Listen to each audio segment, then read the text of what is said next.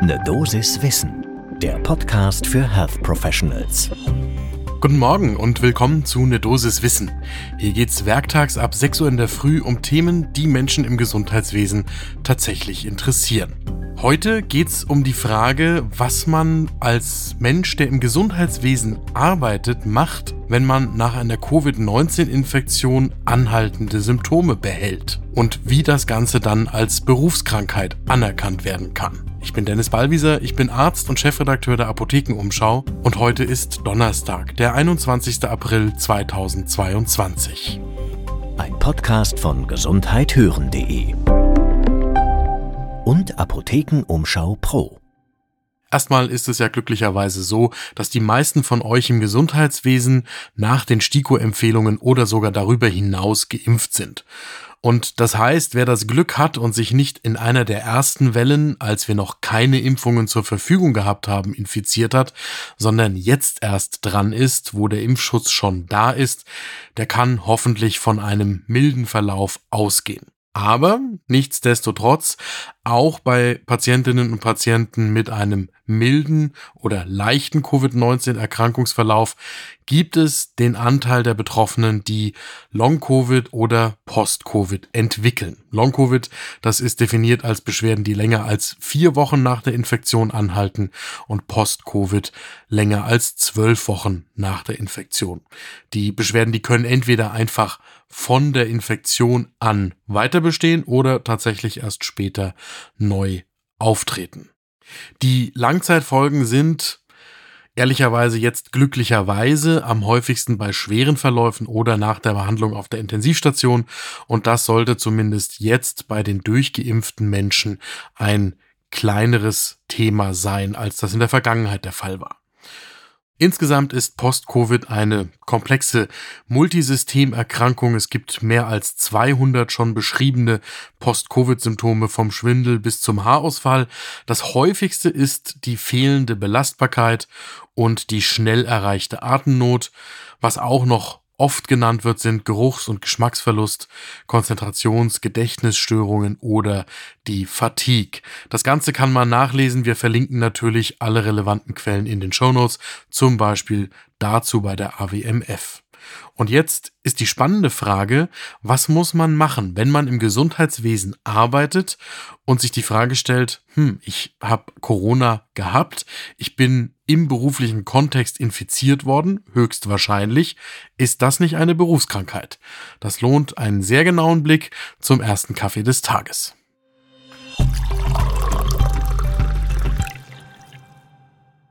Den Kaffee, den braucht ihr jetzt auch, denn jetzt wird's erstmal sehr technisch.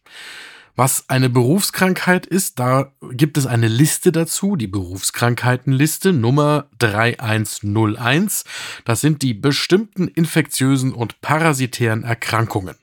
Und da gehört auch Covid-19 dazu. Ganz automatisch, indem es als Infektionskrankheit anerkannt worden ist und damit war es automatisch auf der Liste, die man sich beim Spitzenverband der gesetzlichen Unfallversicherung anschauen kann, wenn das irgendwas mit euch macht. So, diese Liste, die umfasst also die Infektionskrankheiten und wenn jetzt Versicherte im Gesundheitsdienst, in der Wohlfahrtspflege oder in Laboratorien zum Beispiel arbeiten und durch eine solche oder eine ähnliche Tätigkeit einer erhöhten Infektionsgefahr ausgesetzt sind, dann kann es sein, dass Covid-19 eben als Berufskrankheit anerkannt wird. Das ist deswegen wichtig, weil es natürlich mittlerweile auch eine Diskussion darüber gibt, ob denn nicht im Rahmen der Covid-19-Pandemie auch in ganz anderen Branchen ein solches erhöhtes Erkrankungsrisiko in der ganzen Branche bestanden hat. Und ob damit nicht auch Menschen, die gar nicht im Gesundheitswesen arbeiten, sondern sagen wir mal im Einzelhandel, in diesen Vorteil hineinkommen sollten, dass das als Berufskrankheit anerkannt wird, denn dadurch ergeben sich durch die Berufsgenossenschaften zum Beispiel ganz andere Reha-Möglichkeiten, als wenn das keine Berufserkrankung ist. Die Diskussion, die läuft aber noch. Das muss ein ärztlicher Sachverständigenbeirat für Berufskrankheiten beim Bundesministerium für Arbeit und Soziales diskutieren und entscheiden. Der hat aber bisher dieses erhöhte Covid-19-Erkrankungsrisiko tatsächlich nur bei Menschen im Gesundheitswesen bestätigt, weil die Studienlage für andere Berufstätigkeiten noch offen ist. Es kann aber sein, dass das später noch entschieden wird, dass eben Covid-19 auch bei anderen Branchen als Berufskrankheit anerkannt wird. Das ganze Thema wird auch in einer nationalen Kohorte der NARCO-Gesundheitsstudie untersucht, deren Ergebnisse aber ebenfalls noch nicht veröffentlicht sind. Was aber jetzt schon passiert ist, dass auf Basis dieser Liste, der Liste Nummer 3101, an die Berufsgenossenschaft für Gesundheitsdienst und Wohlfahrtspflege, so heißt das Ding, die Meldungen gemacht werden über solche Fälle, wo entweder Patientinnen und Patienten oder behandelnde Ärztinnen und Ärzte sagen, hier ist ein Mensch, der hatte Covid-19 und wir glauben, das ist eine Berufskrankheit. Und was macht jetzt die Berufsgenossenschaft für Gesundheitsdienst und Wohlfahrtspflege aus diesen Meldungen? Zunächst mal muss man sagen, die werden im Moment wirklich überschwemmt. Im Jahr 2020, da gab es bei der BGW jährlich ein paar tausend meldepflichtige Verdachtsmeldungen. Da fallen ja, wie gesagt, alle Infektionskrankheiten drunter nach dieser Liste. Seit Beginn der Pandemie nur für Covid-19 bis Ende März 2022 gab es 185.000 solcher Verdachtsmeldungen auf beruflich bedingte Covid-19-Erkrankungen. Und davon stammt ehrlich gesagt eher eine Minderheit von Ärztinnen und Ärzten oder medizinischem Assistenzpersonal, also so rund 7500 von Ärztinnen und Ärzten und rund 5000 von medizinischem Assistenzpersonal. Und das heißt, die ganz überwiegende Mehrheit kommt aus anderen Bereichen. Von den 185.000 sind bisher 150.000 geprüft und entschieden worden.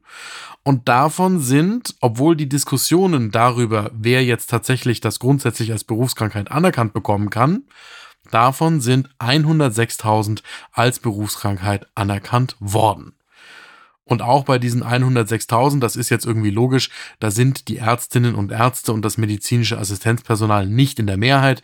In der Summe sind das rund 7.800 von diesen 106.000. Dass noch nicht alle Fälle abgeschlossen sind, das liegt daran, dass natürlich diese hohen Fallzahlen dazu führen, wie an vielen Stellen während der Pandemie, dass es länger dauert als normal und wünschenswert, bis die Berufsgenossenschaft das alles abgearbeitet hat. So, und was heißt das jetzt für die Menschen, die weiterhin unter den Post-Covid-Symptomen leiden. Die können in berufsgenossenschaftlichen Kliniken in Post-Covid-Programmen versorgt werden. Die sind speziell eingerichtet worden für Beschäftigte mit einer solchen anerkannten Berufskrankheit und da geht es einerseits um die Beratung, um eine interdisziplinäre Diagnostik und dann auch um stationäre Reha-Aufenthalte. Das kann neurologisch sein, wie zum Beispiel in der BG-Klinik für Berufskrankheiten in Bad Reichenhall, oder es kann auch eine ambulante Nachbetreuung sein in BG-Kliniken, die solche ambulanten Programme anbieten. Zu diesen Reha-Maßnahmen, das ist jetzt irgendwie klar, da gibt's natürlich noch keine Langzeitstudien. Das ist aber mehr als Trial and Error, weil die Kolleginnen und Kollegen, die das durchführen, diese Programme natürlich gleichzeitig auch wieder evaluieren. Und damit bleibt die Frage, was macht ihr, wenn ihr von einer Kollegin oder einem Kollegen im Gesundheitswesen hört, dass die akute Covid-19-Erkrankung zwar überstanden ist, aber dass die Person eben zu Post-Covid oder Long-Covid-Betroffenen gehört. Macht die Kollegin oder den Kollegen bitte darauf aufmerksam, dass es sich in jedem Fall lohnt, sich bei der Berufsgenossenschaft zu melden. Ansprechpartner ist entweder die BG direkt oder über die behandelnde Hausärztin oder Fachärztin, die die Kollegin eben medizinisch versorgt. Wichtig ist auch, die Berufsgenossenschaft für Gesundheitsdienst und Wohlfahrtspflege über bestehende und anhaltende oder neu auftretende Symptome zu informieren, denn bestimmte Programme können nur wahrgenommen werden, wenn die BG auch davon erfährt. Das ist auch ein Punkt, auf den zum Beispiel Claudia Drechsel-Schlund von der BG Bezirksverwaltung in Würzburg hinweist. Sie sagt, dass Versicherte eben immer wieder erzählen, dass Hausärzte bei der Behandlung von Post-Covid-Symptomen auch nicht so richtig weiter wissen, wie das denn strukturell jetzt angegangen werden kann. Und dann wird die Patientin oder der Patient zu weiteren fachärztlichen Praxen geschickt. Der richtige Weg an der Stelle, wenn es im beruflichen Kontext passiert, dann zur BG. Das sollte jetzt klar geworden sein. Ich nehme für heute aus diesem Thema mit, dass es wichtig ist, bei Covid-19 im beruflichen Umfeld, natürlich gerade im Gesundheitswesen, an eine BG-Meldung zu denken, dass das etwas ist, wo man auch Kolleginnen und Kollegen darauf hinweisen kann. Und ein wichtiger Punkt noch, sorgt für einen PCR-Testnachweis, wenn es euch selber trifft, denn der kann bei den lang notwendigen Reha-Maßnahmen irgendwann nochmal eine Rolle spielen, dass das eben nicht nur ein nicht weiter überprüfter Schnelltest war, der positiv ist, sondern dass ihr ein sauberes Laborergebnis mit einem PCR-Nachweis von SARS-CoV-2 habt.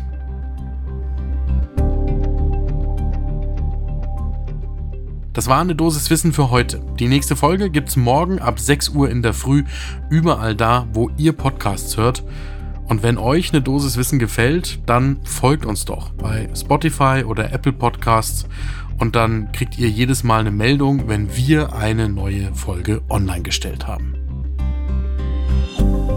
Ein Podcast von gesundheithören.de und Apothekenumschau Pro.